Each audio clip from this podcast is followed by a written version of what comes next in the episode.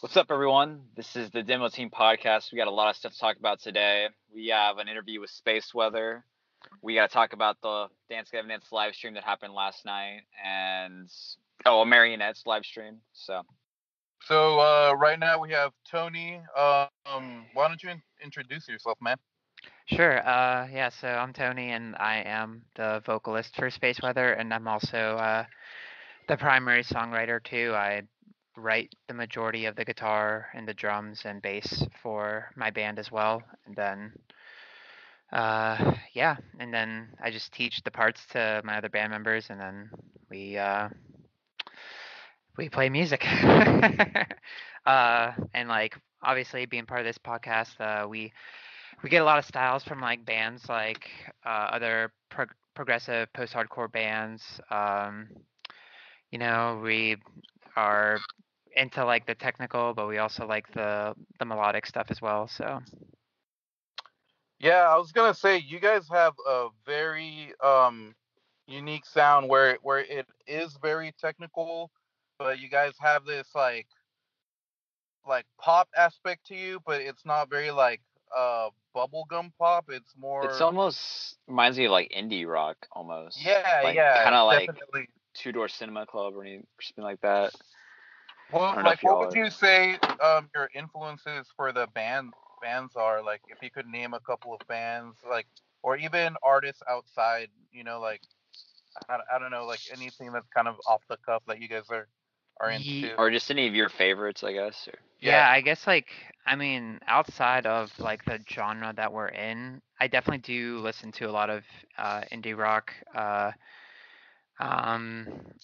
I think like for the EP, when I was listening to a lot of from Indian Lakes, and I feel like that was kind of like kind of a semi-big influence as far as just like some of the way that their songs flow sometimes, like really like was influencing me. Great band, and now that you mentioned them, I totally see that. Like, I know they recently started doing like this remix album that's pretty awesome, but I actually think I interrupted you, so sorry. Oh, no, you're good. No, this stuff's always been really good, and it's kind of interesting to see where they went along down the line as far as like their styles, and I think like the last album that they did was completely, I think he recorded it himself, Joey Venucci. I don't know though what if how much like other members contribute to that to his stuff, because I believe that at least it started out initially as kind of like his brainchild in a way. But yeah, like bands like that, I listened to some other electronic artists and stuff. I listened to this band a lot called Kimbra, which is just like she's kind of an electronic indie artist, yeah. Indie, I mean, people might know her from that feature that she did on that, I think, Gotye song. What was the name of that song? Somebody You Used to Know. Yeah, that song was so big, and yeah, and the person, that's crazy because the person who he kind of disappeared, Gotye, whatever his name is, but then she still does stuff, and her stuff's always really weird, and I like weird, but yeah, she's great, and she also does a lot of features with like EDM artists and stuff. Mm-hmm. So shout out. Didn't she do a song with what's her name, with not Gotye, but she did another with it was called Warrior. I don't remember who it was with, but I don't remember. But what comes to mind is I know that she did a song with Sub Focus and Zedd. They're both like, pretty well known EDM artists, and I feel like she's done a couple more, but yeah, she definitely isn't. She's like one of those artists that I guess isn't really afraid to like cross upon different like genre lines. I mean, she is featured on so many different artists' music. Like some like are a bit like less like more on like an EDM side, like you were saying, and also like very like stripped down stuff as well, and some very soulful things, some R&B. And one of her songs, she did something with Snoop Dogg too. Wow. I just really like artists that aren't afraid to try a lot of new things, and I feel like that's why that she was such a big inspiration for the stuff I wrote. Right on. So take us back to the band. How'd you all meet, and I don't know, how'd you guys get started? Well, the way we got started was I really wanted to start a band. I was actually in a metalcore band before I did Space Weather. When I was in college, I did a metalcore band, and I just did lead guitar. But I wanted to sing, and they didn't really want to sing, so I eventually quit. And after college, I just really wanted to start something, but it was really hard to get anybody motivated. I come from Pittsburgh, and Pittsburgh music scene is getting better, but there's still a lot of work that needs to be done with it, I guess. A lot of the bands that I'm influenced by are never really from the area. They're always from usually the opposite side of the country, honestly. But I just kind of took the initiative, and I wrote 5 songs by myself, and I then just went to the studio by myself and recorded everything. I contacted Christopher Crummett, I believe, in March of 2018, and then I went in April 2018, and I just recorded the whole EP. And then once that was done, it was a lot easier for me to I got some of my friends to be in the band, and once they saw I was taking it seriously, I guess they were ready to also take it seriously as well. And then my drummer, I actually found him on the internet. Nice. I was having a really hard time finding a drummer. I actually made a Craigslist ad. The first instrument I ever played was the drums. I started playing when I was 10, so I guess I was just really picky on a drummer. I wanted someone that could actually play the stuff the way that I wrote it, and not just putting your own spin on something is ultimately something really nice, but it's I at least wanted someone that knew what I was doing and wasn't confused by that. So it took me a while. I made a Craigslist ad, and I got a lot of weird people, got a lot of old people, but I eventually just Facebook messaged this dude, and I told him because I thought he was a really good drummer, and he ended up fitting with the rest of the band really well. So so that's kind of how everything came together, though.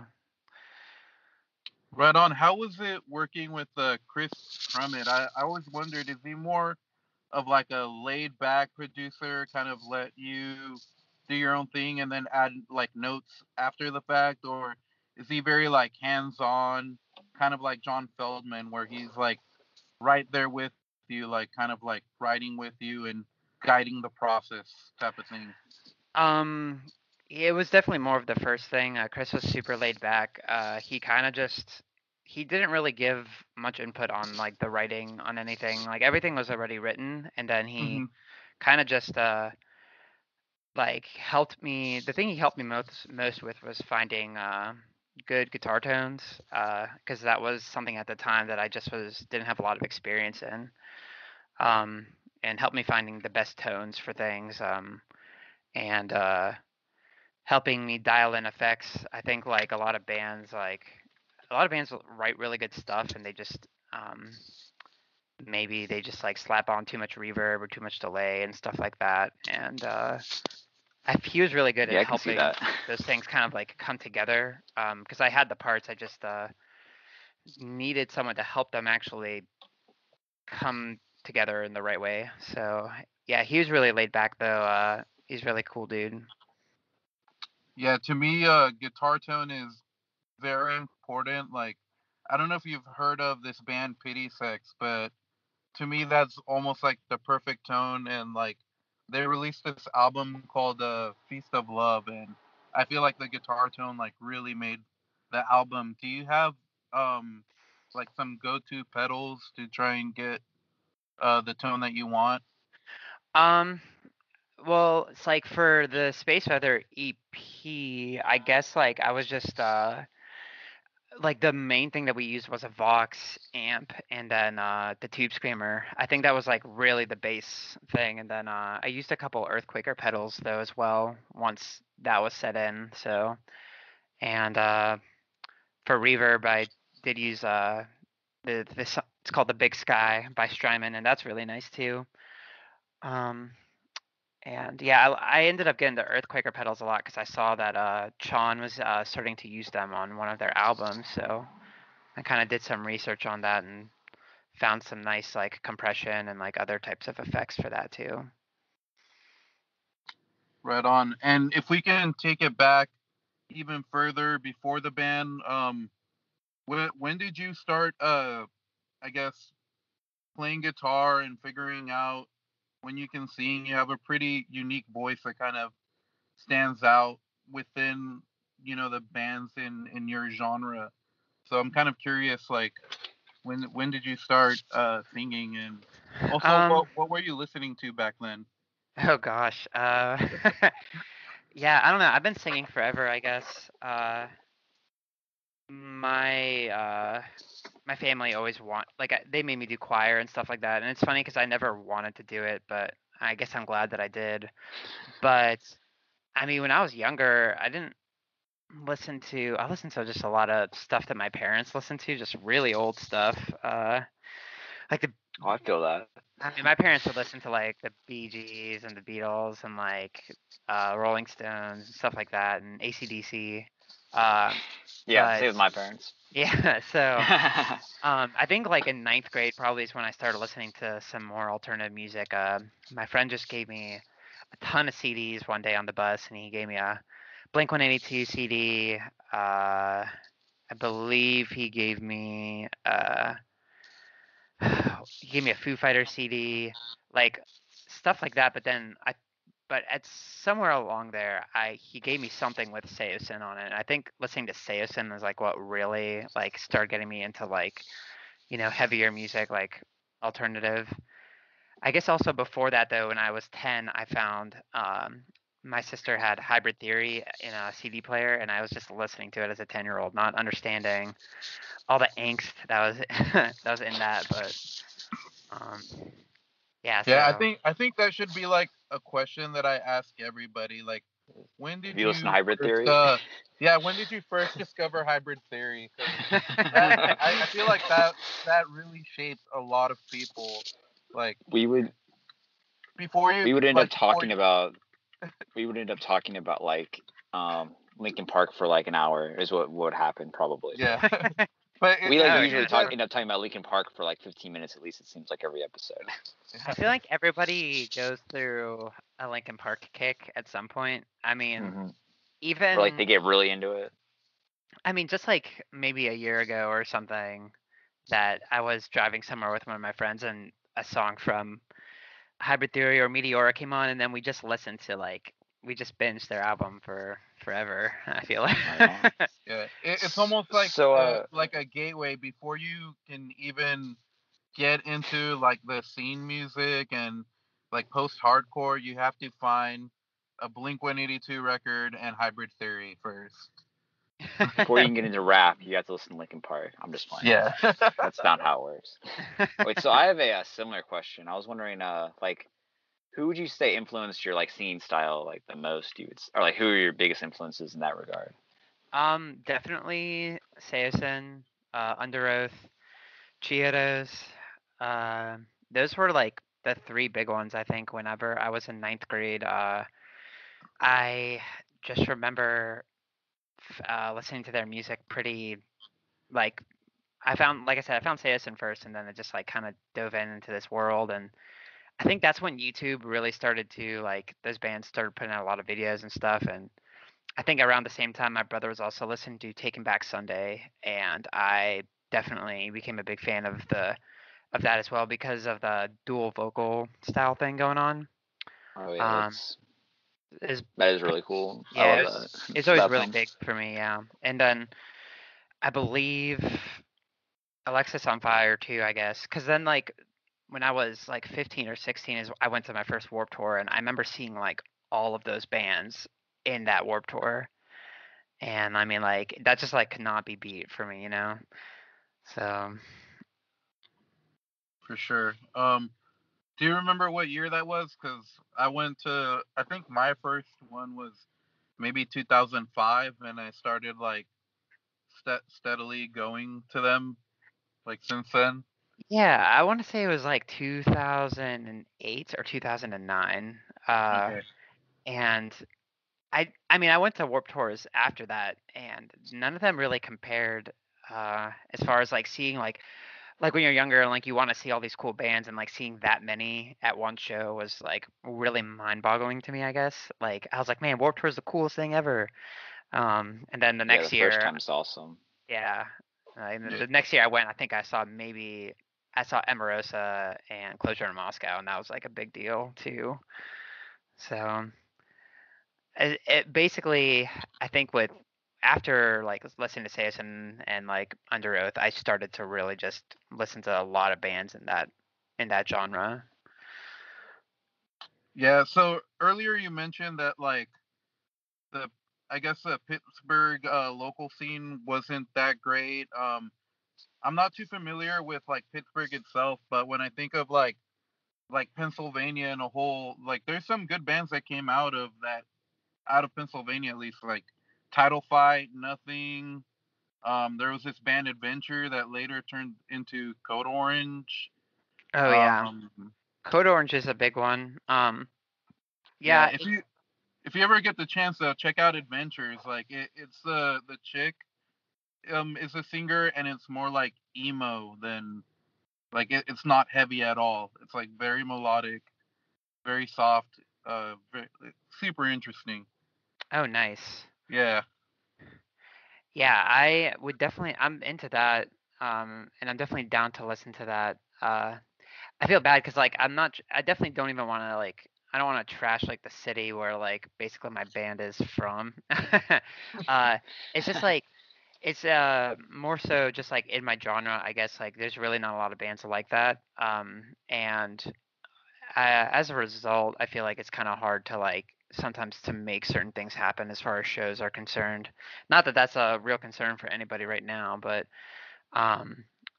yeah, just like there is a very big metal scene in here. Mm-hmm. And it's pretty cool. And like you said, like Code Orange is one of our bigger, you know, I mean, that band, like the fact that they are nominated for Grammys is a pretty big deal. Oh, you know what? Have you ever heard of, and I always butcher their name, I think it's Algernon Cadwallader. Oh, yeah. Algernon Cadwallader. No, Algernon. Dude, that's like old school emo. Yes, well, they were part of the emo revival in like 2005, and I think they broke up around 2010. Are they from Pennsylvania? Yeah, they're from Philly. Yeah, there's a lot of emo bands from Philly. Well, Philly. Okay, well, Philly's a different story for sure, because Philly's has an amazing. They have an amazing music scene in general. Like a lot of these bands, like they have a lot of. Like these like smaller like house shows too, that like it's like the community there it's really good for helping bands grow, I guess. And that being said, though, it's like Philly, and it's like one big difference I feel like too is like the difference in like city sizes. Like Pittsburgh's just a really small city in comparison to like Cleveland and like and Philly and a lot of like the surrounding areas. Yeah. So, and on top of it all, I mean, every city's going to be going through this right now, but we are also, like, just losing venues, too. So. Yeah, it's pretty crazy, which I did want to talk to you about that, but I'm going to remind myself to send you a couple of their songs after we're done here, because they're dope. They're, like, very math rocky emo. I think you'll enjoy them. Nice. But, yeah, so... Obviously, with like COVID and you know losing venues and stuff, it's kind of a crazy time to be in like a band, especially a band that mostly makes their money off of touring, when all of this happened, I swear that the first band I saw do like a live stream set were you guys. Like you guys did one on Facebook, right? Like yeah. Facebook. And how early on was that? I swear it was like March or April, but it was in March. The reason why we did it so soon was because my drummer is part of a different band that is instrumental. They're called Nefel, and their name I believe is derived from a Animals as Leaders song, but they have a style similar to Animals as Leaders where they kind of do the guitar thumping technique, and they are pretty technical, and they incorporate a lot of synths and stuff. They're a pretty cool band. But they were having an album release. They were releasing an EP. And we were supposed to play a show that weekend that we played the live show. We were supposed to do a show for them for the release of their thing. And since that wasn't happening, we kind of knew, I believe, like 3 weeks ahead of time. And I just came with the idea that we would do a live stream instead. Because it felt like I could tell that more bands were starting to do that, and I kind of wanted to jump at the opportunity before it kind of became this like oversaturated thing. And I don't think it ever really did become that, but I was worried that basically every band was going to start doing that to the point where if you were trying to like schedule a day to do that, that it would conflict with other bigger bands. Which, I mean, kind of not so much like this Saturday, but it's like Dance Gavin Dance obviously had a very successful live stream, and another really good band, Marionette, also did their live stream. And, it's like that's always difficult because like if somebody like supports both bands, like trying to figure out which one they want to do, you know? Yeah, luckily I freed up my schedule and watched both, because Marionette's was like maybe half an hour after. Oh, okay, nice. But I wanted to give you guys like, you know, kudos for being ahead of the curve, because like I was actually in Japan for work like around February and March, and like I remember having to, you know, evacuate and come back home, and it was like maybe a week later, you guys. I was like, "Wait, Space Weather is doing a live stream." Like, and then I just watched, and it was really cool getting to hear those EP songs live. And yeah, like I said, man, you guys were ahead of it. Thanks, man. Yeah, it was like a kind of a spare the moment decision, but we kind of had the gear to do it. We did have technical difficulties when it was happening. I didn't realize that like. I think we had like half of the audio being out, but which is what I think I mentioned it with like, it's like obviously DGD having all this like crazy, amount of like the resources to put on a very successful stream. But with us doing it live, we did have a mixer and we were streaming from my GoPro, and we found out that we could do a stereo sound into the GoPro, so we could actually like do everything, you know, sound the way it does. And we found out there's a lot of limitations and stuff in the live streaming world, but there's also, you know, there's definitely workarounds. Instagram only streams in mono for some reason when you stream live, which I always thought was super weird, but because if they streamed stereo, then we probably would have done it on Instagram as well. Yeah, I remember trying to watch a whole like music festival called Stay at Home Fest, and it was like all these like very DIY underground like punk bands like on Instagram Live basically performing sets like in their basements and stuff.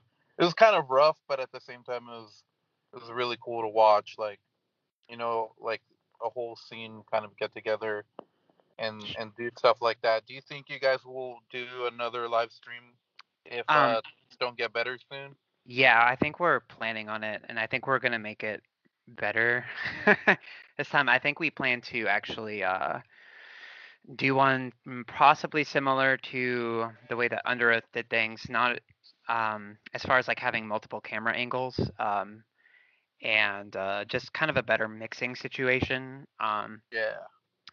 Because, and like you said, it's pretty cool regardless of the quality to be able to have a band and like that you, it's like you might not get to see them on normal circumstances anyways, because maybe they're just far away, and then they get to do something like this, and it gets to be like a more of a more interactive experience.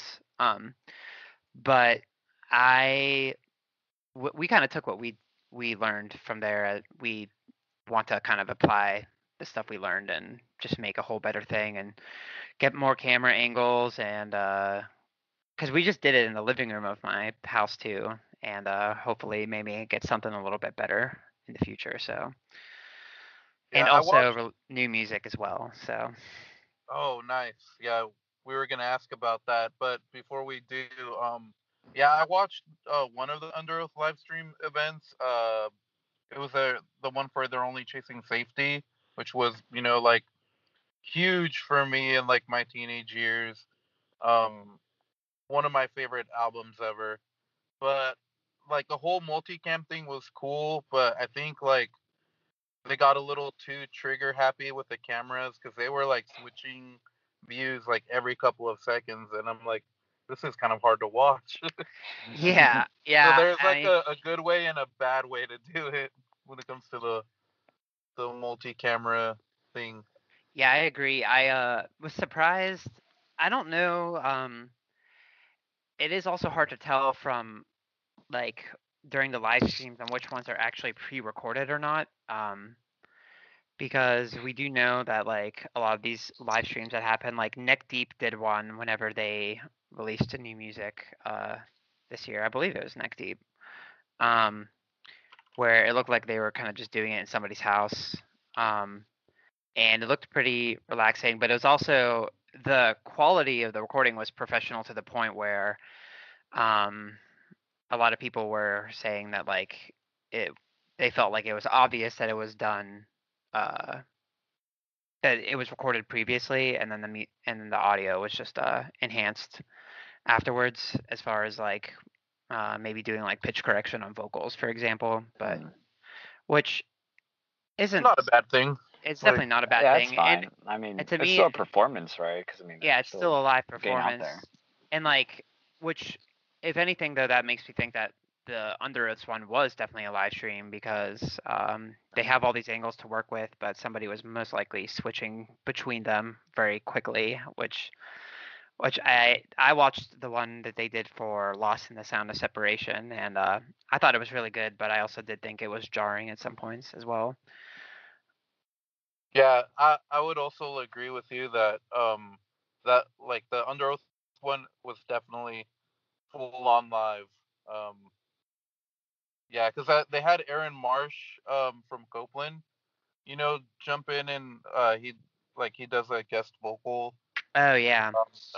For the last song on They're Only Chasing Safety, and yeah, like I don't know if he did like a rehearsal before that, because it was kind of rough, which was unfortunate. But I think it was like the year before that.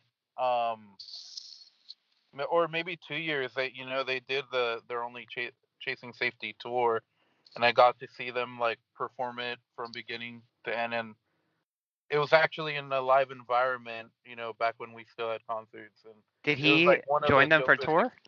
Huh? Did what's his name from Copeland? Did he join them for? No, he did. He actually didn't. But it was still like very cool to watch, even though he wasn't there. Mm-hmm. But yeah, I forgot where I was going with it, but yeah, it was definitely live. At least. Yeah, I think, and I think that's cool. I think that's like authentic. I'm actually okay with both scenarios being a thing. Definitely, I mean, yeah. People have definitely, you know, done a fake live show for years, so it's not like it's a new thing either. So don't get mad at bands who do it. Yeah, absolutely. Honestly, man. Super Bowl. Someone should do a live performance on like a sitcom soundstage with like the four cameras and like the really like bright lighting. That'd be pretty interesting. That'd be yeah, now you mentioned it. Like on the Frasier living room or something. Yeah, Copeland's a big that's a big influence for me too, actually, now that you mention it. Yeah, me too, man. What was that album, Beneath the Medicine Tree? That album was huge for me, and the album that was after that, I think it's called Motion or something around that. I don't know. But yeah, they were super influential for sure. Mm-hmm. Yeah, so how's the, new music coming along? Is that something that you guys were doing, pre-COVID or something you started working on now that you might have, more free time due to the pandemic? Yeah, once the pandemic started coming in, it really did get me a time to sit down and, really just start writing tunes a bit more aggressively, and I must have written 7 or 8 different choruses during the pandemic alone, and I already had stuff before that as well, but it did give me time to figure out which songs are good as singles, I guess, and songs that would be good to accompany those together as an album. I feel a lot of times bands do have X different song ideas, and they're well, they'll save some for a later release on down the line because it doesn't feel like it flows with everything else. And I feel that was just something I was kind of figuring out during this time. For sure. And as far as these newer songs go, do you think that it's kind of an expansion of what you did in that first EP? Are you trying a lot of new different things? Yeah, it's definitely a lot. It is definitely expanded in the way where whenever I wrote those 5 songs, I kind of wanted to just get a general feel of different things instead of trying to do the same genre, directly genre of 5 songs. I wanted to write something that felt more upbeat or something that was I kind of dip my hands a little bit into electronic MIDI drums and stuff that I did on Terminal. But this next music is definitely just more expanded on that in the sense where the heavier stuff is going to be heavier, and there's going to be softer stuff than the softer stuff, and and definitely these songs are definitely harder also. They're really hard to play. Yeah, so and I always want to be able to just grow on that in some regard. And that's just why it's kind of whenever you're looking for all these songs and trying to find the ones that I guess are the best singles, because they're going in so many different directions. So it's you kind of still want to be able to put something out there that will bring new people in. So. For sure. Well, I know I'm definitely looking forward to it. That EP, I don't know, man. I was obsessed with it when I first found you guys, thanks to that Dance Gavin Dance Facebook group. Swan Book. Yeah. And Terminal being my favorite one. Oh man, that was on repeat for a while. Thank you, man. Yeah. That song is actually it's weird because a lot of people thought it was a personal experience or something, but it was actually just a story that I made up, and I don't know, it's a lot of those things are personal experiences, but I felt back when I was first starting to write music, it was always just about relationships or girls or something, and I just wanted to be able to not really step into that realm for everything. So instead I made up a story about 2 different people. It's definitely a good one because they definitely got me in my feels when I was listening to it for this, so probably my favorite, honestly. So oh man, thank you. Yeah, I don't know, I kind of hope to keep that trend up, and as far as writing about stuff that's not at least personal experiences, but kind of still making them in a way that's relatable to other people. So yeah, I feel that. I think sometimes, like, I write music sometimes, and I like also write like fiction and stuff like on the side a little bit. And I feel like sometimes if you get out of like your writing about your personal stuff, it's like really frees up your mind and stuff. It, like, if you stop writing about things personally, it really helps you, I think, just kind of write better sometimes. But yeah, stepping out of your comfort zone, I feel like is like a big component of that, especially if you have like writer's block too. Mm-hmm. Because it's like, yeah, it's hard to like really like look at yourself like in like a light that's like, so that it's hard to like kind of look at yourself like in that light, I guess, like for an extended period of time, it seems like. Yeah. Yeah, it's weird. I mean, not that I recommend it, but it's just like it's like a different version of yourself, and like you're trying to get used to that, I suppose. Mm-hmm. I've talked to people like that who, I guess, were talking about writing music under the influence, which isn't really something I do, but they were just like saying, like, people I've talked to is like how they write stuff differently, and how they were kind of saying like, it's like they were basically, it's like they were writing music with a completely different person, and it was like, so it's like trying to get used to that, I guess. But I mean, I will say, if you do that, you might like look back later on when you're sober and be like, what the fuck did I make? Oh yeah. It's just interesting, like, different, everyone has a different way of like getting into, I guess, like their zone for like whatever they're trying to do creatively. So I'm still trying to figure out things about the creative process for myself as well. So I feel like it's like an ever changing type of thing. Oh yeah, one thing I wanted to mention is I really like the artwork for the EP. Is there a story behind that, or who did the artwork? Yeah, my friend David did it. Yeah, David Johnson. Yeah, he's an awesome dude. He was actually somebody that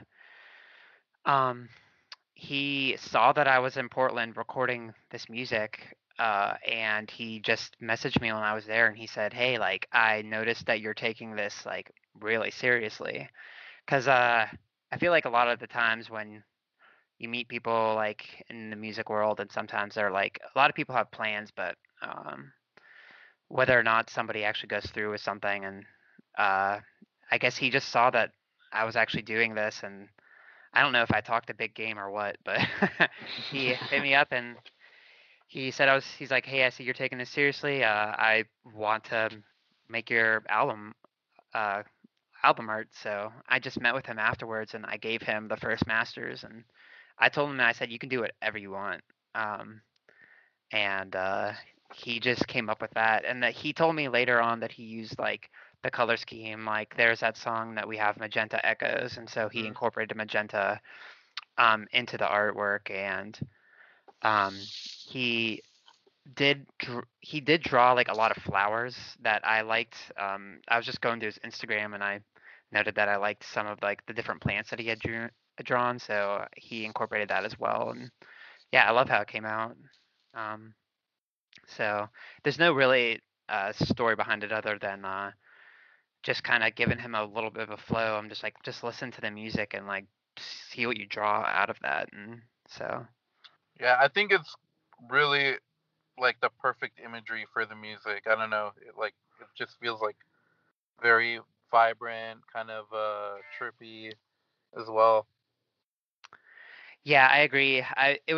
It's always risky whenever you tell somebody like to do whatever they want, and especially like in the world of like with like clients and like artists and clients that they have, and when people design things for them, whether it be like album art or like a website or whatever, and giving somebody full creative reign sometimes doesn't always work out well, but for him, I feel like it worked out perfectly.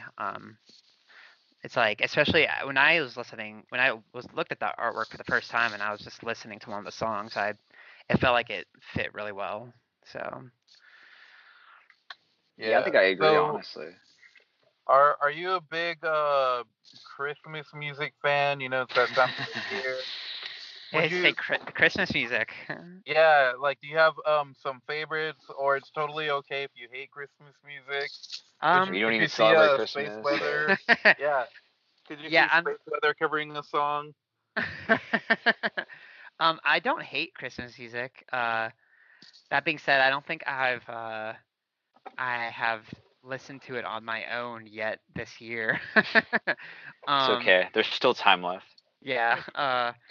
It's like, you never need to, because if you, everyone else will do it for you, you know? Yeah, fair. That being said, I guess we're not really still getting those big checks from that Christmas song. Oh, yeah. I hear it everywhere.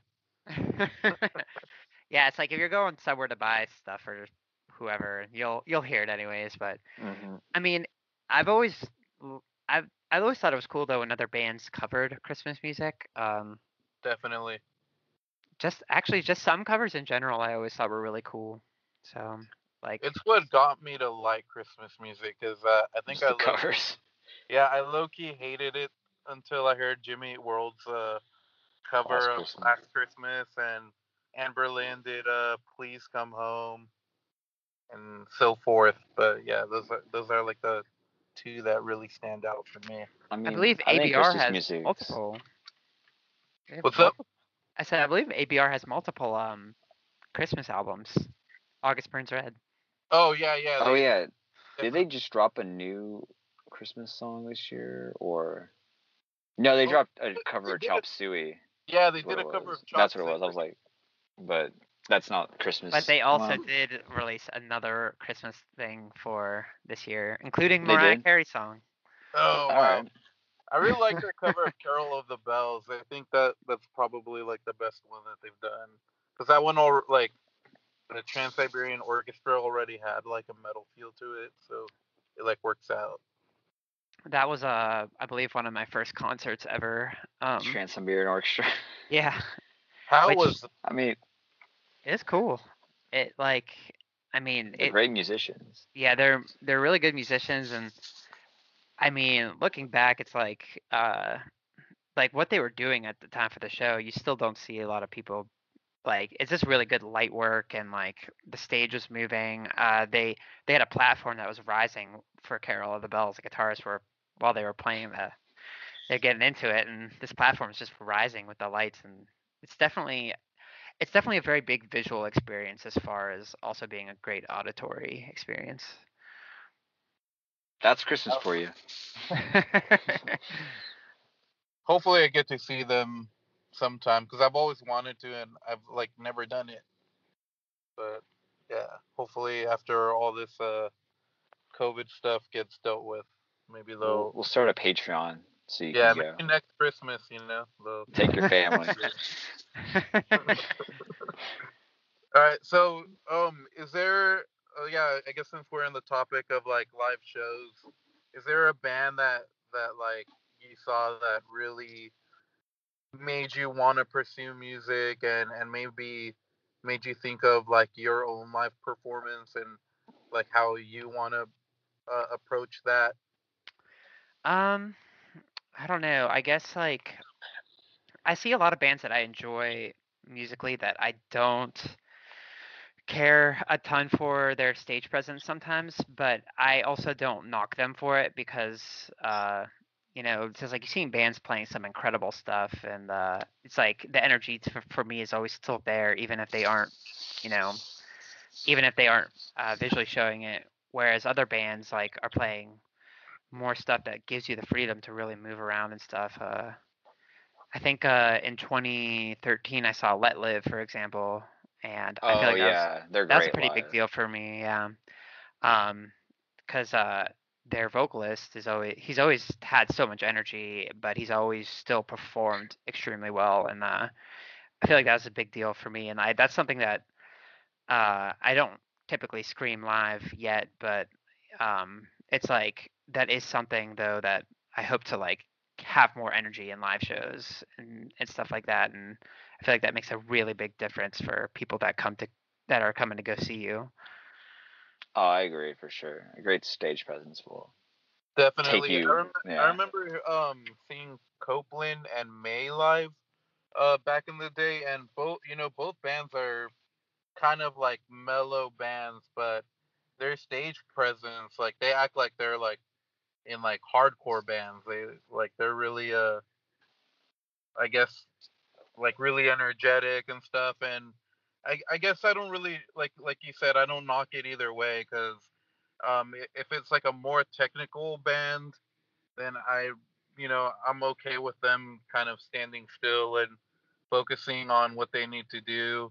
Mm-hmm. I've seen like the Chariot live, like they hardly played their instruments because they're like throwing them up in the air and stuff. It was definitely something to behold. Like one of the coolest shows I ever went to was the Chariot, Underoath, and Fear Before the March of Flames. Oh wow, that was probably crazy. Yeah. Oh, and Hope's Fall opened. They're like an older post-hardcore band. Yeah. That was I did watch the Chariot, and I believe that was actually at Warped Tour, and oddly enough, it was also the guy from Letlive. I believe he came on for a song, and I thought, man, that's really cool. What like they should like do a band together, and I guess like kind of did now. Yeah. So it's pretty cool to see. Yeah. Yeah. So we're towards the end of the year. Is there anything that that came out this year? Like, I guess if you would have to pick maybe like your favorite album or song, or even if you have like a top three. I know like kind of towards the end of the year, people start trying to remember like what came out this year and what did I really vibe with. It's crazy because I always feel like I'm 5 years behind everybody as far as like what everyone's listening to, because I'll always find bands that released like such a great album, and I'll be like, oh, they're broken up or something, or it's like, oh, this album's like 3 albums old. But one album that I really enjoyed a lot was actually from this band called Polaris, and because I don't really listen to a lot of metal music anymore, and it's certainly not metalcore. I feel like metalcore is a genre which for a while was just a lot of bands were not stepping out of the comfort zone doing stuff. Yeah, and it's oversaturated, I would say, for sure. Yeah. Only starting to turn around now, but still needs to get there. Yeah, Polaris, I really like the album. Whoa. Yeah, I really like the album they put out. I mean, it's got a lot of energy, and I don't know, it's like they're not the only band too that I feel like from Australia that put out really good music. Plini also did as well, which for instrumental music, I know that for some reason, I know that's like not everyone's cup of tea, I guess, but my roommate says that instrumental music is for people who like music. Yeah, for sure. That's definitely a good way of putting it. Yeah. But Plini, I mean, I thought he put out some really good stuff this year too. That Impulse Voices, and I'm trying to think of who else. I don't know. Like, of course, like a lot of artists like were supposed to put out music this year and are just holding out on it because of the lack of touring. So it was a lot of bands that I personally was anticipating to put out stuff this year did not. Like I know Hail the Sun was going to release an album this year and Idola as well. I'm sure that was going to blow everyone's mind away. Oh yeah, I think we're all waiting to hear that album, especially John Mess's vocal features. Mm-hmm. On it.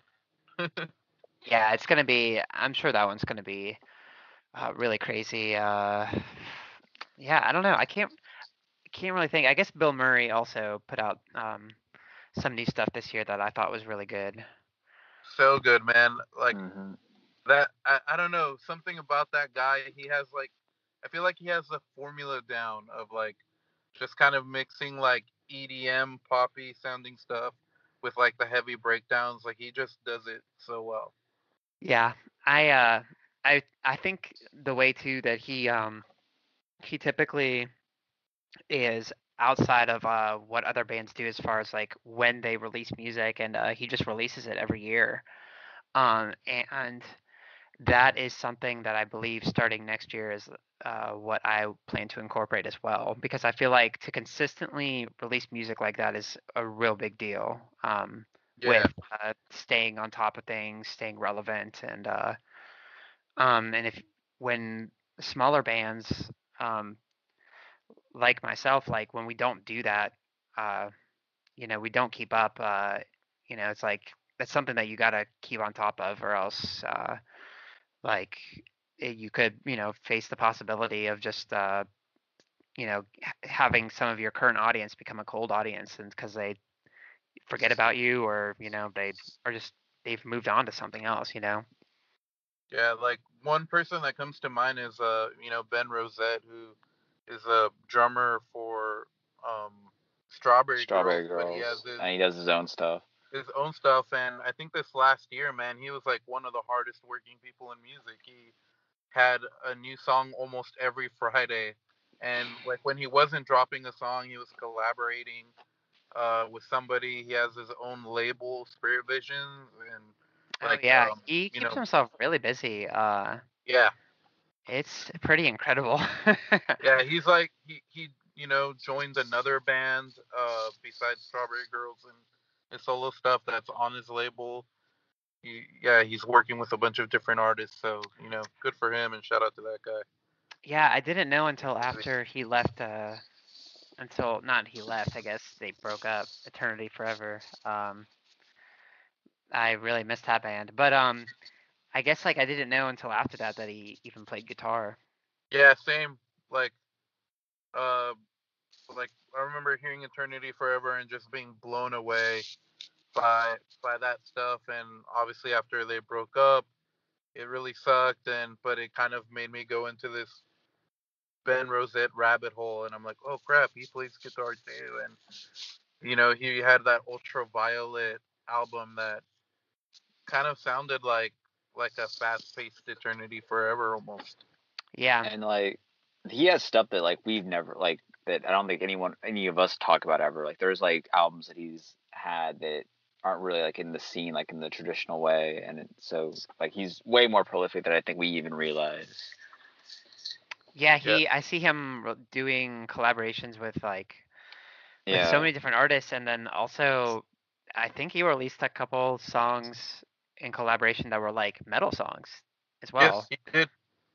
Which I thought was really cool. I was listening when we interviewed him. I was listening to his stuff, and I found an album that he did with some random pop artist or whatever, and it's just he just got so much stuff.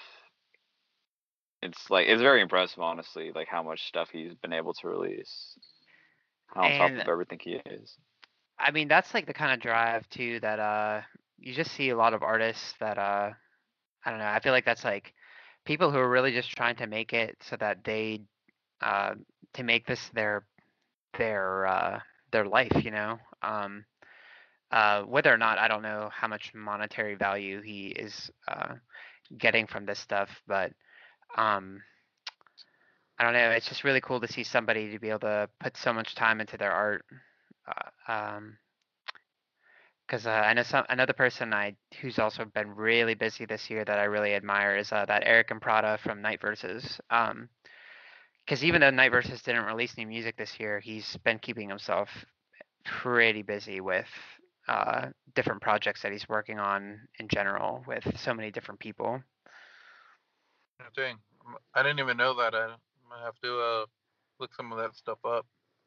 Yeah, he well, I think a big part of that is probably also that I don't know how much stuff is actually was released this year, but I know that he has consistently been just showing snippets of stuff that he's working on in the studio with other people, and also just working on his own not just music endeavors, but also his he has a drawing thing that he's doing as well. He makes a lot of designs, and he's been designing his own drum heads and selling work that way as well. And he said he's been able to like live completely off of like his music and this. And I just feel like that's just like a very big accomplishment, and in especially in a world like this where artists are definitely suffering. Yeah. So. I feel like I have one more question for you. I was just curious. Do you have any hobbies outside of music, or do you like binge watching anything? Are you into like video games at all? Like, what else have you been doing besides music during this time? Yeah, I mean, I guess for fun, the only thing I really do is I play Smash Bros. A lot. And I actually kind of wanted to get into like the possibility of maybe getting into tournaments, but maybe streaming in the future. But that's kind of left to be seen. I feel like I have to clear up a lot of other artistic things first before I can get into something like that. So it's very easy to like get off to a different path because you're like, oh, I really like this. Let me try doing this. And then you finish the first thing you started. Yeah, it must be kind of tough to try and balance both. But if you ever, do you want to like look into that, you should hit up Properties of Nature. They're a band within that swancore scene, fairly new, and they're starting to do a lot of streaming stuff. Yeah, I'm I believe I'm friends with their singer. He's a pretty cool dude. I've talked to him before, and he told me he liked his band, and I checked out his stuff, and then they released music this year, and they're doing pretty well for themselves. Yeah, very cool guys. We've had them on the podcast a couple times, and they actually started their own, which is like I'm a avid listener. Like, they're really funny guys, cool guys too. Do you have a go-to a character that you use on Smash Bros? In Smash, I play as Yoshi a lot, and I play as Joker a lot, and then I'll play as Bowser. But I feel like Bowser's like not as good like competitively because he's just too slow. But I'm playing with my friends. I'll play as Bowser. Dude, I'm horrible at Smash Bros. Yeah, same. Yeah, it's just like a lot of my friends have like the new consoles and stuff, and I actually I guess when I was growing up, like, we just never had those, so I just never got into like first person shooter games and stuff like that, and every time I play them with a friend, I'm so bad. Honestly, same, man. I'm still playing Xbox 360, so.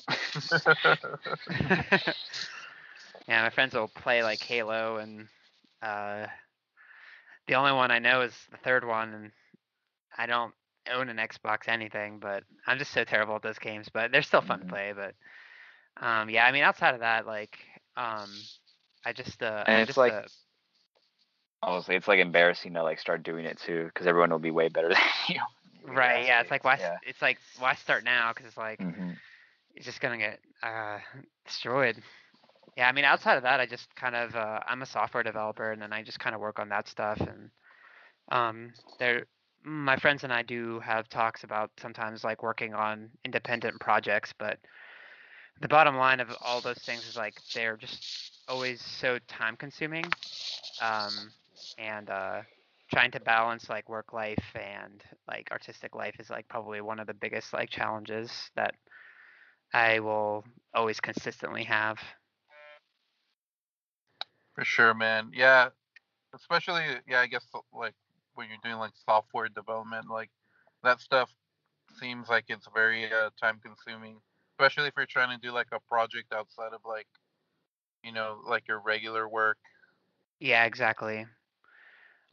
Because everyone loves like passion. Like, once I do like a passion project or something, and it's actually interesting because I guess like quarantine did bring out a lot of that as far as developers like started making a lot of their own libraries because they had nowhere to go, and you know, a lot of like resources for people that might not have been there if people weren't stuck inside. So it's very interesting.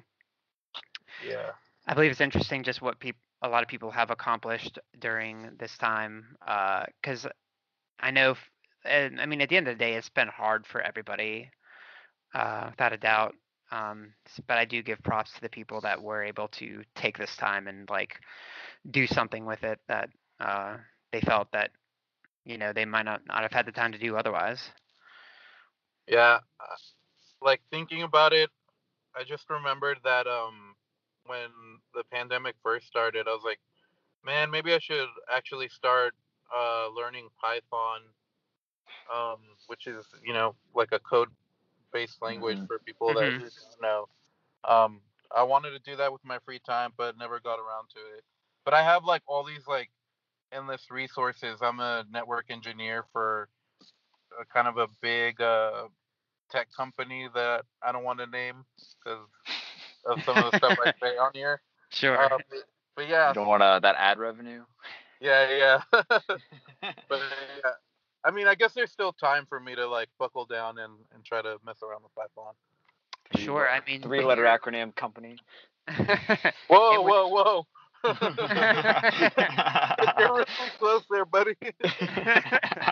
Yeah, I mean, when you work from home and like doing something like that on your computer, it's like there's always that time to do that. I know like a lot of people were using this time too to like learn like video editing and stuff like that. And I mean, also in this realm, like a lot of people that started podcasting as well. Yep. Yeah, that's us. Yeah, that's us. Which I think is just like really cool. It's like, I don't know, got to make the most of like the time that we have. And I put a lot of time too, besides writing. I just learned a lot about production as well, because that's always been something that I would like to do outside of writing my own music and performing, is to start recording other people as well. For sure, man. Hey, Cash, before we let Tony go, do you have any more questions? I have one more question. I was wondering how you got the name Space Weather. I just asked a friend. I think I put a poll up on Facebook. This was like back in 2017, and I had all this music written, and I didn't know what to do. I was still writing some of the EP at the time. But I just was like, guys, I want to start a band, and I don't know what I should name it. And then everybody gave me all these weird names. Someone said I should name my band Taco Bell. That obviously wouldn't work out. And some other names that's that are where not... Moses works. yeah. Thanks. Okay. I should have known. That is a big company, dude. Yeah. All my coding goes to making chalupas. That is why they are so delicious. But yeah, one of my friends from college, she just she lives in Colorado, and she just she called me, and she's like, I think you should name the band Space Weather, and I was like, I'll do it. And, like, so it was almost like I felt like I was just like on an impulse thing, because I'm so bad at naming bands. It's like naming a kid. Like once you do it, you're kind of stuck with it forever. Yeah, and. Like, it's such a good name, and I don't know, you feel like all the good names have already been taken, then, I don't know, something like Space Weather pops up where, you know, it's not really a weird name or anything off the cuff, and it kind of has a nice ring to it.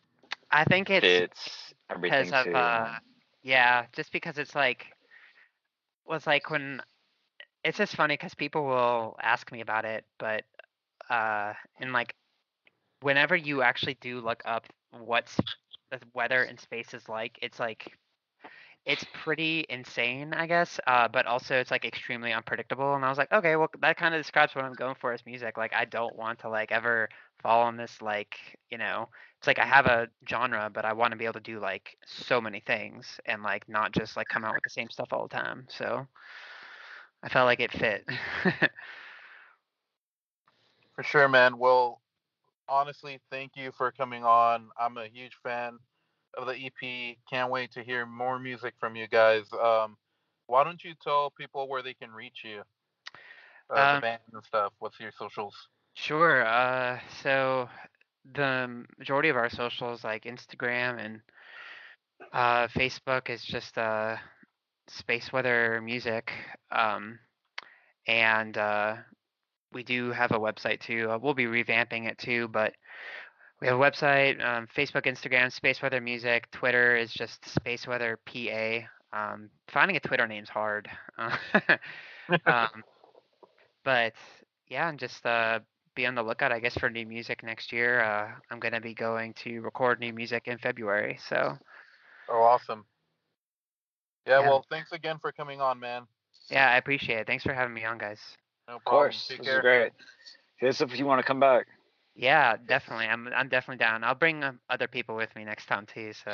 I mean, we will too. So. Yeah. Sounds good, guys. Thanks for having me on. All right. Take care, man. Later. Thanks. See ya. A good interview. Yes, that was awesome. Yes. Hey, shout Moses. Out to Tony. What's up? You want to buy this McChicken? Buy a McChicken? I'm eating a McChicken right now. Do you want any? No, I'm good, fam. All right. Just I actually had offer. Panda Express for like the first time in, I don't know, maybe 10 years. We're just eating sad food today. I just needed to get something in a hurry before we did this podcast, and I'm like, there's a Panda Express across the street. You know, it wasn't that bad. Yeah, Panda Express is not terrible. Nah, it just, like it takes me back to being like, I don't know, in high school, and like, no, I mean maybe like maybe. Yeah, kind of in my teen years, and I think I've mentioned before, I used to go to, like, church and shit, because, I don't know, I was, church like, and shit. Yeah, I was raised in that shit, and, like, me and the homies, we would, like, go to Panda Express after, like, church on Sundays, and just, you know. What, they'd have donuts Sunday for you? Oh, we had donuts, but that was like, you know, we'd have donuts in the morning, and then we'd go to fucking Panda Express and, like, listen to, like, Underoath on the way, you know, do, like, Christian hood rat shit. Yeah. Now look at you. Yeah. Oh, man, Tony was a cool guy. Great interview. Mm-hmm. We got a couple things to talk about today. Oh, yeah.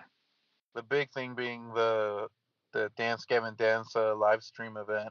Wait, not 3 Days Grace? Oh, shit. I mean, should we talk about 3 Days Grace first? No, we'll save the good stuff for later. I don't know. All right, so if you want to know what 3 Days Grace is up to, you're going to have to listen to us talk about a much smaller band named Dance Gavin Dance first. I don't know how to, I actually wonder like how they compare. Now that I think about it, I'm gonna look at their listeners. Yeah, I don't know, man. You know what? I always see 3 Days Grace's name thrown out in like only real emo kids like remember these songs, and it's always like the cringiest like not emo songs. Like it's like 3 Days Grace, Benjamin, Evanescence. I'm like, dude.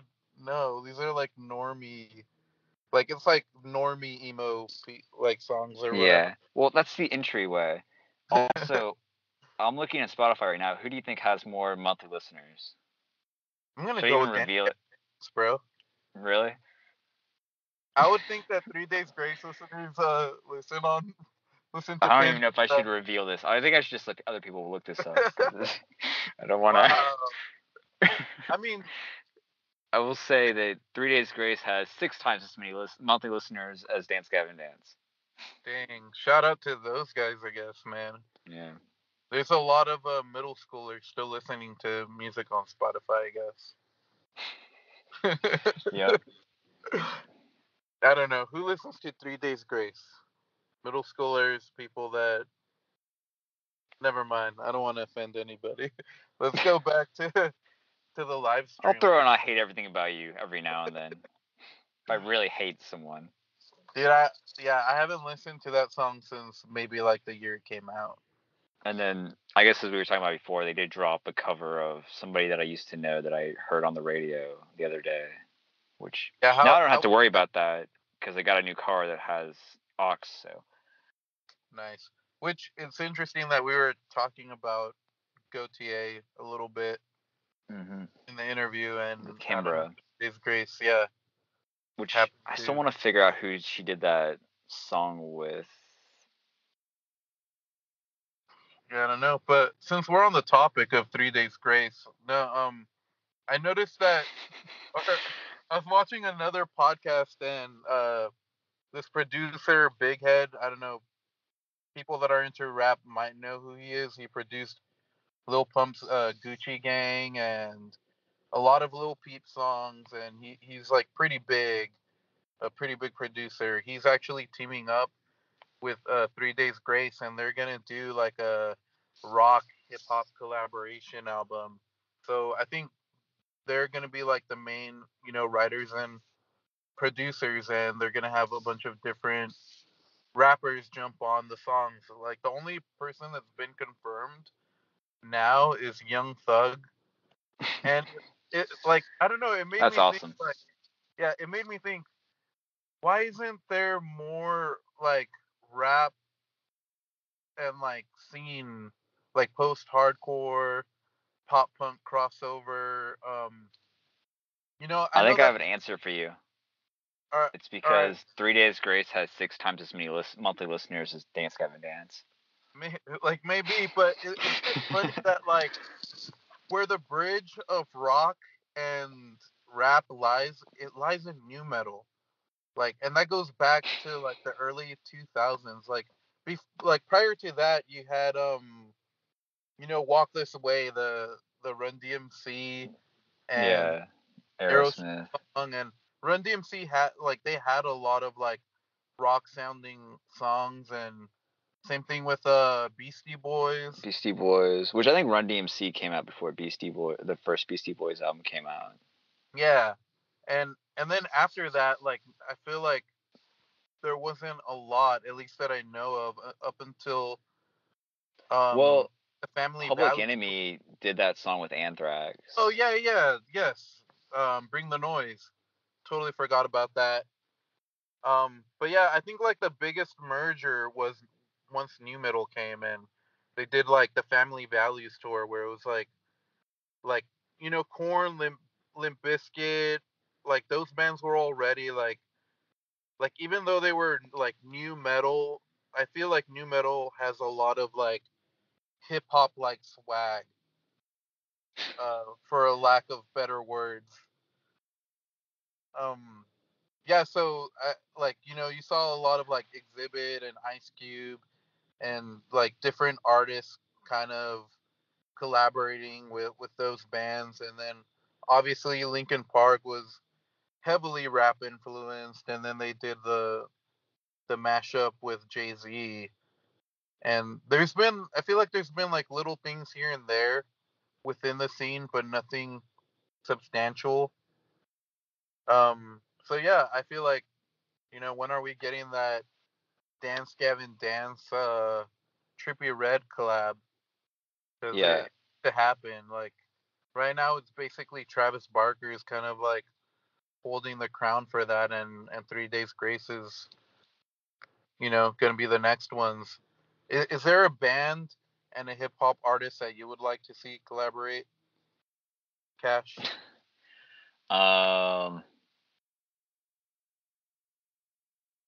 Well, I mean, anytime Kanye does anything out of the box, he usually blows it out of the park, but I don't know. I have to think about it.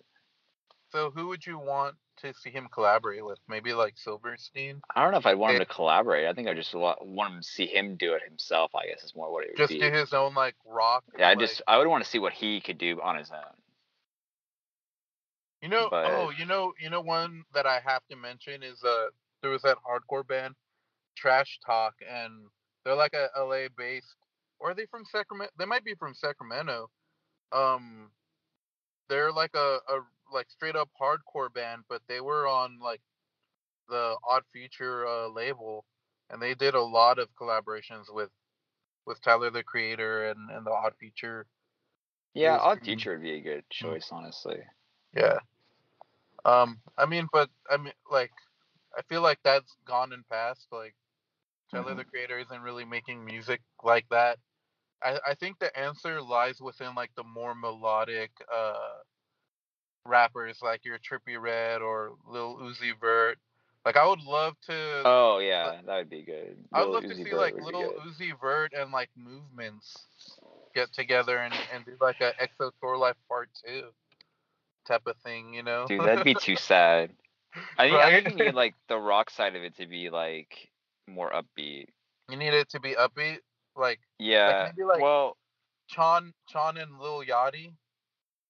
Yeah, that would work. Honestly, that would be sick.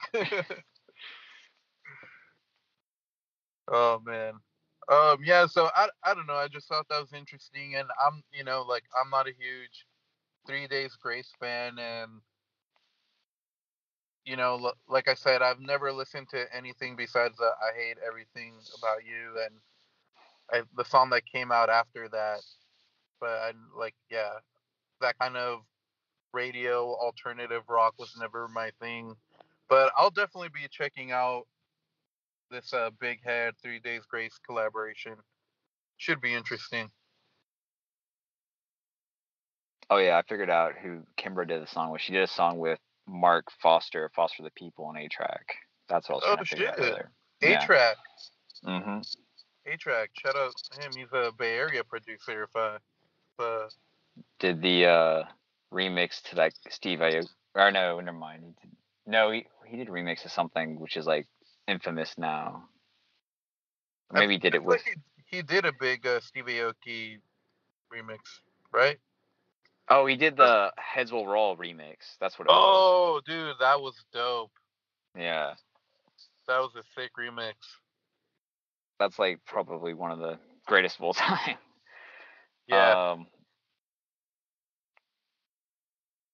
I think honestly, back on the rap question, I think like maybe like a earlier 2000 artist with like I don't know, with maybe like not necessarily like a butt rock artist, but like an alternative artist. I think that could work out maybe, because I feel like it's.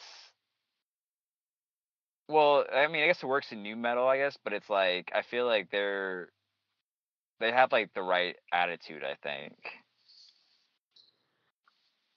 You know what I mean? Yeah. For like rock. Yeah, I feel like the reason it didn't really happen, I guess in the prime time of like the scene days, besides like From First to Last, like they had their hidden track called Dead Baby Kickball. And they had, like, somebody rapping on it, but they weren't, like, it wasn't, like, a big rapper. But I feel like rap and, like, the scene were polar opposites. Yeah. I think it's just too many white people in the scene. Well, no. I would say hip-hop was maybe at its lowest point, in my opinion. Like, there was just a lot of, like, ringtone rap. Where people like didn't really care about the quality. It was more just like I don't know, those like old Soulja Boy songs are like really hard to listen to. Besides, like they're classics. Besides like the big singles, which I Set My Friends on Fire did the Crank That cover, which was pretty cool. I mean, I think it's kind of like. Trying to think of how to word this, like it, the scene at the time, I think, like when I was talking about, it was like far, like a lot of people in it were like far more. It was far less diverse than it is now. I think at least the people in the band, not necessarily the fans, but and so they probably didn't have the same exposure to rap music as other people. I mean, like that's like the other thing I think about nu metal was like it. There wasn't all just white people in the bands at the time. It was very diverse, and so I think it kind of makes a difference because I mean, you usually get raised on what your parents listen to, so that's like your starting point. So if you're not exposed to rap at like an earlier age, then you might not be as, you might like rap, but you might not feel as comfortable implementing it in your music. Yeah, that's true. Like, I have a 6-year-old, and the other day, last night while we were watching the live stream, he said that he wanted to be in Dance Gavin Dance when he grows up. I thought that was kind of interesting, because like, you know, on any given day, we're either listening to Dance Gavin Dance, or I don't know, we maybe like Blink-182, maybe some like dubstep, or yeah, like it's really weird. Or like I listen to a lot of rap around him too, so it'll be interesting to see, like, I don't know, if he does make music when he's older, like what the fuck is he gonna make? Is it gonna be like a mixture of like the shit that I like raise him on? Who knows? Probably not. Well, I mean, but it's a little different now though, because I think everyone has way more access to music than they did before. So everyone's all over the place with genres now. For sure. Yeah, so let's talk about the live stream though. Like, how'd you feel about it? I thought they kind of like were a little rough at first, and then it got really good at the end when they started playing like all the Tillian era stuff. And I think I kind of realized like they're all three of the singers' voices are very, very different. And I thought he did NASA well, but the other ones I thought probably could have been better. But I also think they tightened up really well to end out the set. Like the second half, I thought was like great. All the Tillian stuff was awesome. Right on. I have like kind of a little different perspective, because I felt like they were on point right from the get go. At least like, I don't know, that's the way that I saw it. Like, especially those first couple of songs, like we already knew that Uneasy Hearts was gonna sound great. Like it sounded better this time around than it did in the first live stream, but that's, you know, because of maybe like, you know, it was previously recorded and they messed with like the mixing and whatnot. But like even Backwards Pumpkin song, like I don't know, it just sounded. Which that was just cool hearing, because like, yeah, Tilly did that so well, and like, you know, it's not that he didn't do it well. I think it's just that his voice wasn't the same as Johnny's. Like he couldn't fill it out the same way. But like obviously it's not the same as Johnny's, and Johnny has like a lot of really oomph and like power to it. But I don't know, man. I feel like this time around, Tillian like did not leave a lot to complain about. Like he like hit those songs so well. Even Blue Dream, like he, oh my god, like gave me chills. Same thing with NASA. Like I feel NASA was really good. NASA was very good. I felt they did so great, and I feel like I've seen them perform Backwards Pumpkin with Tillian before, but this time around, like I don't know, man, it just sounded really well. I do have to bring up like John, like when the first live stream, like he had like no energy. He just kind of stood there and like screamed. And then this time around, I don't know if he like he's wilding out comments and stuff, but he did like the exact polar opposite, where I don't know, he was like really wacky out there. I don't know, I thought it was definitely interesting. And then going to Blue Dream, dude, like he went really high pitched, like, you know, in that end, like that ending part where he's just kind of like mumbling while Johnny, but this time around Tillian's just kind of doing like vocal runs at the end. Yeah, I mean, I thought the second half of Blue Dream was good. His voice, like we said before, I still kind of stand by. I don't think his voice was like quite right for the song, but at the same time, I do want to like let this like simmer some, and I kind of want to listen to it again, because I've only listened to it once so far, and so yeah, I kind of want to see what else I think of it. Like on on like further listens, but this is kind of like my first like reaction to everything. So here, I'm gonna. Yeah, I watched it twice. Wait, you were cutting out. What's up? Oh, I'm sorry. I muted because there's a horse-drawn carriage that walked past me. Oh, that's right. Merry Christmas. Merry Chrysler. What else was I gonna say, dude? I thought Andrew sounded phenomenal. Like, I felt like they underutilized his like vocal ability, because obviously he sang in Uneasy Hearts. He did his parts. Evaporate. Nothing shameful. Did he do something else though? Yeah, he did the backing vocals in Stroke God. Oh yeah. And Young Robot, and I think that might have been it. But yeah, I'm like, dude, give him like, I would have loved to hear him tackle a verse in Blue Dream. I think that would have been great. Oh yeah, I agree.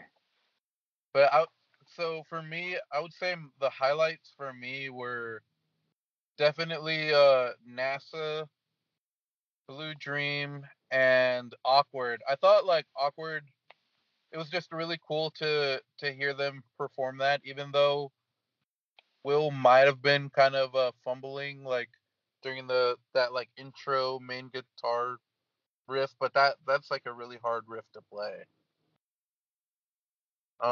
Yeah, what were the highlights for you? I'm trying to look at the set list right now, but I mean, I thought NASA was very good. They did Jesus H. Macy was good. Man, they don't have the set list released there. Yeah, Jesus H. Macy was great. I did like how they did it all in chronological order. Yeah, I did too. Oh, I mean, what was it? Summertime Gladness was awesome. Was it Man of the Year? Was that the one they played for Mothership? Yeah, they did Man of the Year and that was cool. Fire the Liars, which, like, oh man, they sounded really great on both of those. Especially Inspired Liars for me. Also, like, I've been jamming Artificial Selection a lot since last night, because I'm back on it now because they played, you know, because of what they played from it. So to me, like, I think, like, I wasn't too mad at the set list. Like, obviously, it's kind of like more of a normie set list instead of people really getting together to try and get more of their back catalog on, which I was hoping would happen. But that makes sense though, because you know it was voted. We'll have to see what they do for the third one. Yeah, I mean, I guess I had more faith in the fans. Like I feel like real fans would have wanted to hear more of the back catalog, like songs that you wouldn't expect to hear at a live show, like the songs you wish they would have played, but. Like I said, I'm not mad at it at all because they did a phenomenal job, and just to hear them play NASA and Blue Dream, like, was enough to make me happy. Like, to be honest, the songs that I would have liked to change were the Artificial Selection and Afterburner songs. I don't know what like you said you were listening to Artificial Selection recently. What songs would you have picked from that album? I mean, like, I would have picked, like, my favorites would have been, like, Bloodsucker and...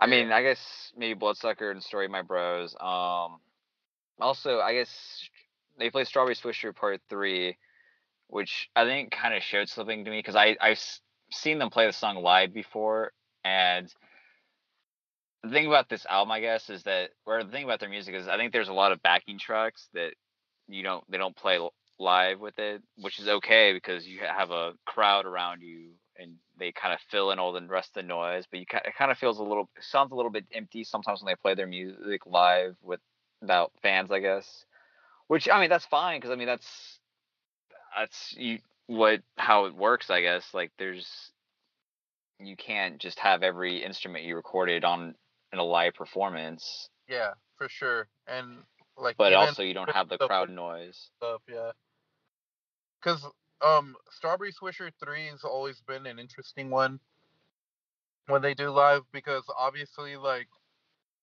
John sounds great every time they do it, but he like has a hard time doing his parts because it's like a lot of words, and like he doesn't really give himself any room to breathe during the Got a Box of Lies Gonna Get You High part. So it's always interesting to see how he spaces the words out or what he leaves out in order to be able to do that line, because he can't really do it word for word. It's like nearly impossible to do. But I think when it comes to artificial selection, I don't know. I would have loved to hear Flash and Suspended in this disaster. Suspended Disaster would be good for sure.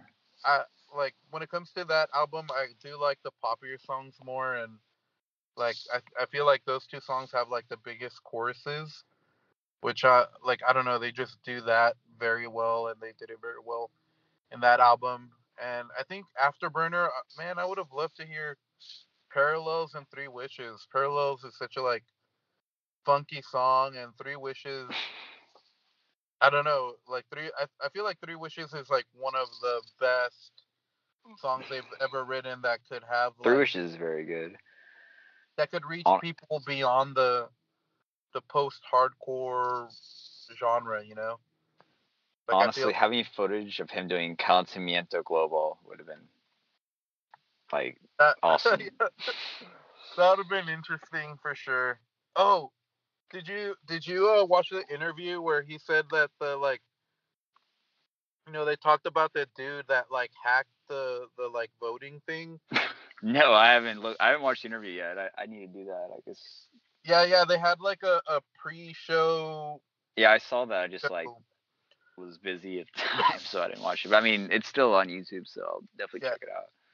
So guess what were the two songs that like the hacker wanted to get on, like above everything?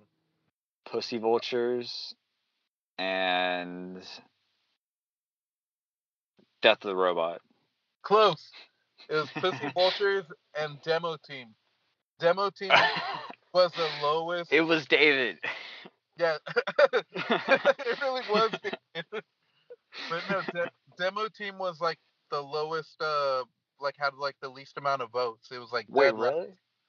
Yeah, and within a couple of minutes, it went to like the number one song, and that's how they realized that the thing was like hacked. Do you think that they rigged it at all? Because I kind of feel like Pussy Vultures probably should have gotten it, but plus some other songs too. I don't know. Which I mean, it's fair. They can play whatever they want, but like I don't know. Maybe because I'm surprised that Strawberry Swisher 2 or Don't Tell Dave didn't win. Yeah, for Happiness. Yeah, like NASA's so random. I mean, it's a good song, but like NASA's a great song, but Powers of the People. Do you really think that the majority of the people that listen to Dance Gavin Dance wanted to hear NASA over Don't Tell Dave or Strawberry Swishers 2? Maybe. Honestly, maybe those older albums, like, they'd been around so long that everyone has, like, different favorites, so, like, they just kind of all evened out. Like, it was a really close race to select the songs. Maybe, like, the majority didn't vote, like, didn't care to vote for the older stuff, or, like, they just picked... Oh, that's true, too. Like, maybe they just picked the name that stood out the most. Oh, NASA. I don't know. But then again, they did do Uneasy Hearts, Blue Dream. So... Yeah, and Tillian wasn't stoked about Blue Dream. My problem with Uneasy Hearts is we got that on the first live stream, so you should have gone something different. They played it plenty of times before, so that too, yeah. I don't know. But all in all, I feel like the live stream was really great. They sounded amazing. They're constantly setting the bar when it comes to doing this type of stuff, and I don't know. Who knows if we'll get something like something else before COVID is over with, or whatever. So what did you think about the visuals?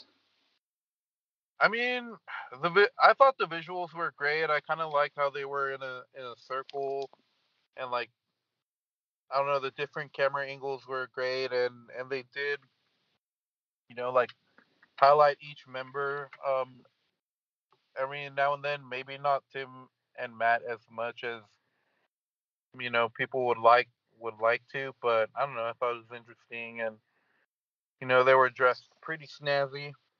Yeah, I agree. Get a leaf suit. That was yeah.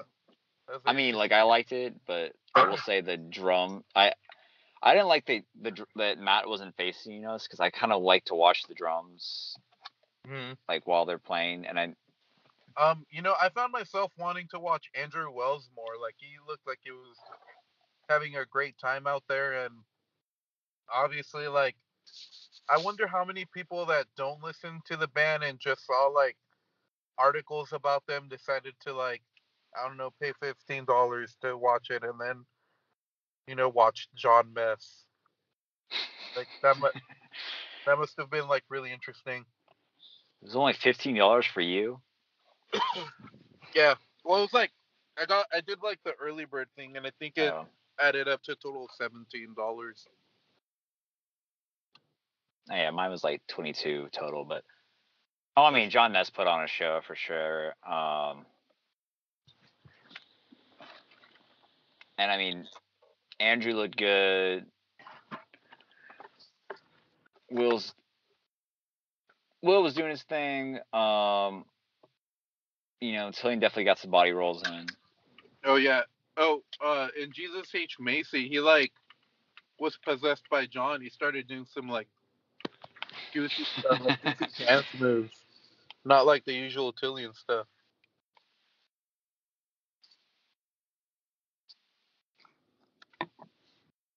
Also, yeah. What's up? Like, I don't know anything about Sacramento. Like, is that like a bridge that like is used regularly, or is it just like, I don't know? Like, how are they able to close a bridge across a river like that to a concert?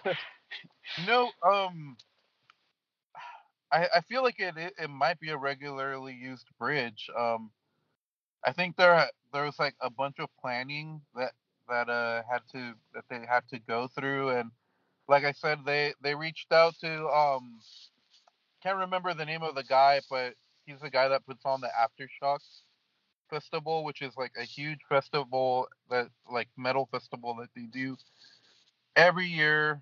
I feel like Dance Gavin Dance has played it, at least the last couple of years. Deftones I feel like they're always a headliner.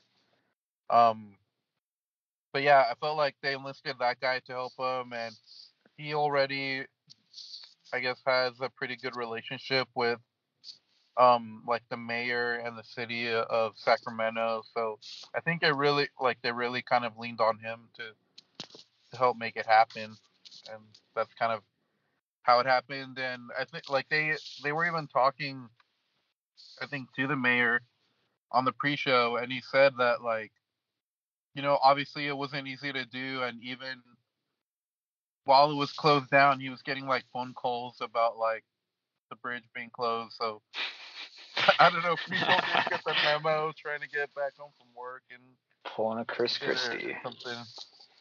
Yeah, definitely interesting for sure, though. Yeah, I mean, that's a very cool concert for like a band in our scene to be doing, because I mean, like, doing big things, man.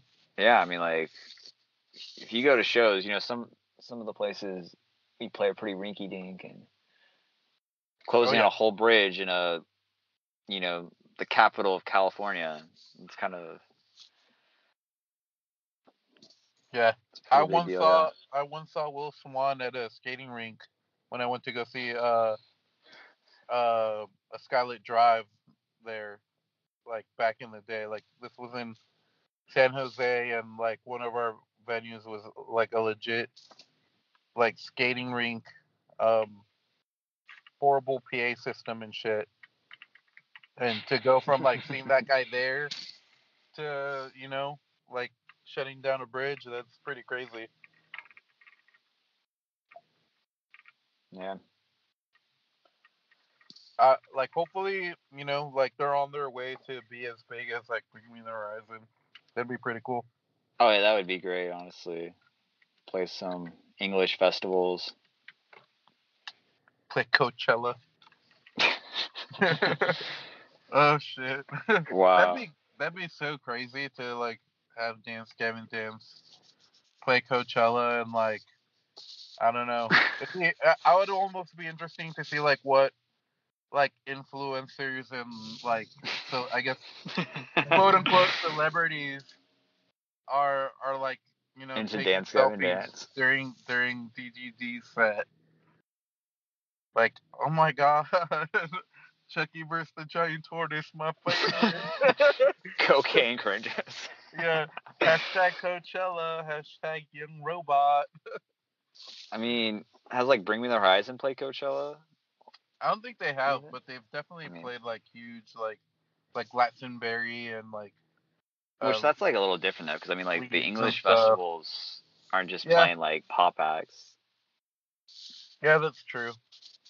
And then, I mean, like, I almost saw Brand New at ACL before it all went to shit, but, so, I mean, like, bands have gotten up there, but.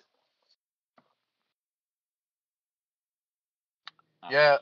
Oh, Title Fight played Coachella. Oh, they did? Yeah, that's pretty crazy. Yeah. But also, like I said, like, people have, like, way more diverse tastes, and, like, the influencers are pretty young, so who knows? But Dance Gavin Dance is, like, I think a whole step further from Title Fight, so. Yeah. But, I mean, if anyone could do it, I mean, Dance Gavin Dance, Bring Me the Horizon, I mean, maybe at one point a day to remember, but I think that ship's probably, well, I think it sailed in our scene, but I don't know. I don't know how normal people feel about a day to remember now. Yeah, we'll see. I mean, bass players are pretty replaceable, I guess. I don't know. Yeah, I mean, it is what it is. But I mean, but also like, I don't know about you, but personally, I kind of like fucking hate Coachella, and I've never been, but I just kind of hate the whole idea of it. So. Oh, dude, I would never go, and like anything outside of like Warped Tour, I hate festivals. Like, I don't like being around that many people, and you know, like hardly being able to see like the band that you want to see. Like I think that's more just to kind of be like, hey, take a selfie just to show everybody that you're there. But you know, like Warped Tour is like still very low key compared to those kind of festivals. And there used to be this festival in Dallas called So What Fest. Yeah, South by So What. Yeah, and oh man, that one was great. It was like a mini Warped Tour, and like they had all the best bands. Like literally, dude, I always wanted to go, and I could never make it. Like for some reason, every time I wasn't able to go.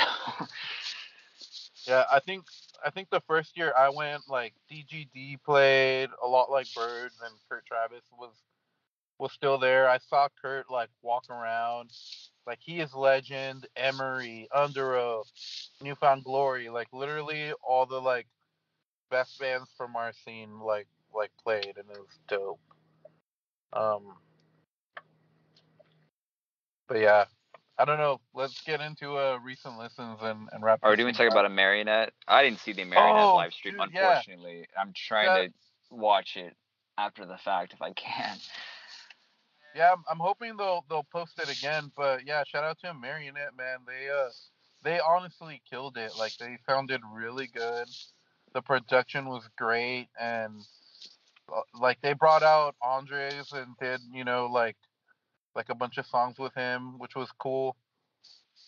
it was definitely a good time, and you know, shout out to those guys because, like, they, I know that they're like hard workers and they've been in the scene for a while, and like I don't know, they put on a badass show for sure. Hopefully, I get to catch them live after all this is done with. Live. Yeah, live. They did my favorite song, "Be Nasty," which has Andre's feature, so that was like the highlight for me. Right on. Yeah. Definitely reposted so I can watch it. Yeah, for sure. I felt like there was other shit that happened that I'm forgetting to talk about, but oh well. I don't know. What have you been listening to recently? Let's see. Well, like I said, I bought a new car and I christened it with a little Outcast. First song which album or well, first song I played was B.O.B., but then after that I was playing like some Equipment Eye after that. Great album. Yeah. Had some Drake this week, specifically from More Life. I feel like More Life was highly slept on. It was, yeah, it's good. It's got good stuff on it. Glow, like that Glow song with Kanye and that song. Oh yeah. I feel like Portland was like one of the breakout singles, which that song was great. But yeah, I know that for me, my like highly anticipated album for next year is Certified Lover Boy by Drake. Yeah, I mean, dude, Drake always puts out good stuff, and it's like, you never know where he's gonna go too. If it's gonna be a collection of sounds, or if he's gonna go, you know, for like the more like sadder melodic stuff. I hope we get another if you're reading this, it's too late type of thing, where it's like more trap Drake, but with the title like Certified Lover Boy, I think I don't think so. Yeah. But then again, like it could go all kinds of ways with Drake. Like it could definitely be like, yeah, more like trap for sure. Because I mean, I don't know. He could be. Does that so well. Yeah. I was checking out this band who I saw on a Facebook ad called More Family Band. Kind of remind me a little bit of, I guess Weezer, like Ozma, like that kind of like that Pinkerton era, like for some of their music. They're all right. Interesting. I listened to a lot of I Set My Friends on Fire this week. August Burns Red dropped that Chop Suey cover, which was, I feel like everyone covers Chop Suey, and I feel like none of them ever get quite as good as the original. Yeah, like there's just something about like the two vocalists, like they sound very unique. Mm-hmm. Like that's part of why it's so great. Had some Devil Wears Prada, little old, little new. Listened to some Drugs. Too bad Ryan's not here to, you know, talk about them for 30 minutes, but that's okay. Yeah, you would have been so happy. Drugs. Craig Owens. My favorite. Oh, and then I was hanging out with my friend, and we were watching like old music video, like not that old, but like, you know, like early 2000s stuff. And so we kind of like went to this like Lady Gaga like wormhole or whatever, and I don't know. So listened to a lot of Lady Gaga recently. I like to pronounce it Lady Gaga. Gaga. Yeah, Lady Gaga. It's I don't know. I kind of like that. I kind of remind me of, like, that old pop sound from, like, the late 2000s. You know what I mean? Yeah. Like that, I kind of like that Kesha sound, I guess. I mean... that's what I was going to say. Kesha. Yeah. Which, I don't know, I always liked that stuff. That was, like, a really cool, like, fun sound. I need to bring that back, but unfortunately everyone's very sad right now. Yeah. So. I felt like Lady Gaga was maybe a little bit too out there for me, but there was definitely something about Kesha that, like, really caught my attention. Like, she didn't, like, you know, she just didn't give a fuck. Like, she was, I don't know. Yeah. like pretty raunchy and like I don't know, like her shit was catchy though, and like I guess it was kind of like a projection of like what like even like artists within the scene were trying to do. Like, oh yeah, for sure, because like they were trying to go for that sound. Crabcore, yeah, kind of was trying to get towards that. Yeah, and it's a cool sound, but I don't know, just no one wants to party right now. Which I mean, fair, because it's pandemic, but like no one's really went to party for a while. But yeah, it was all fun music back then. Yeah, that's true. Mm-hmm. Well, that's pretty much it for me. I haven't been listening to too much music lately. What you got? All right. So first off, I need to shout out one of our listeners. His name is David John Coffey. So sorry to put your full name on blast, but John Coffey. Yeah, like, well, he hit me up, dude, and he showed me the sickest band that like I don't even know how I haven't even heard of them before.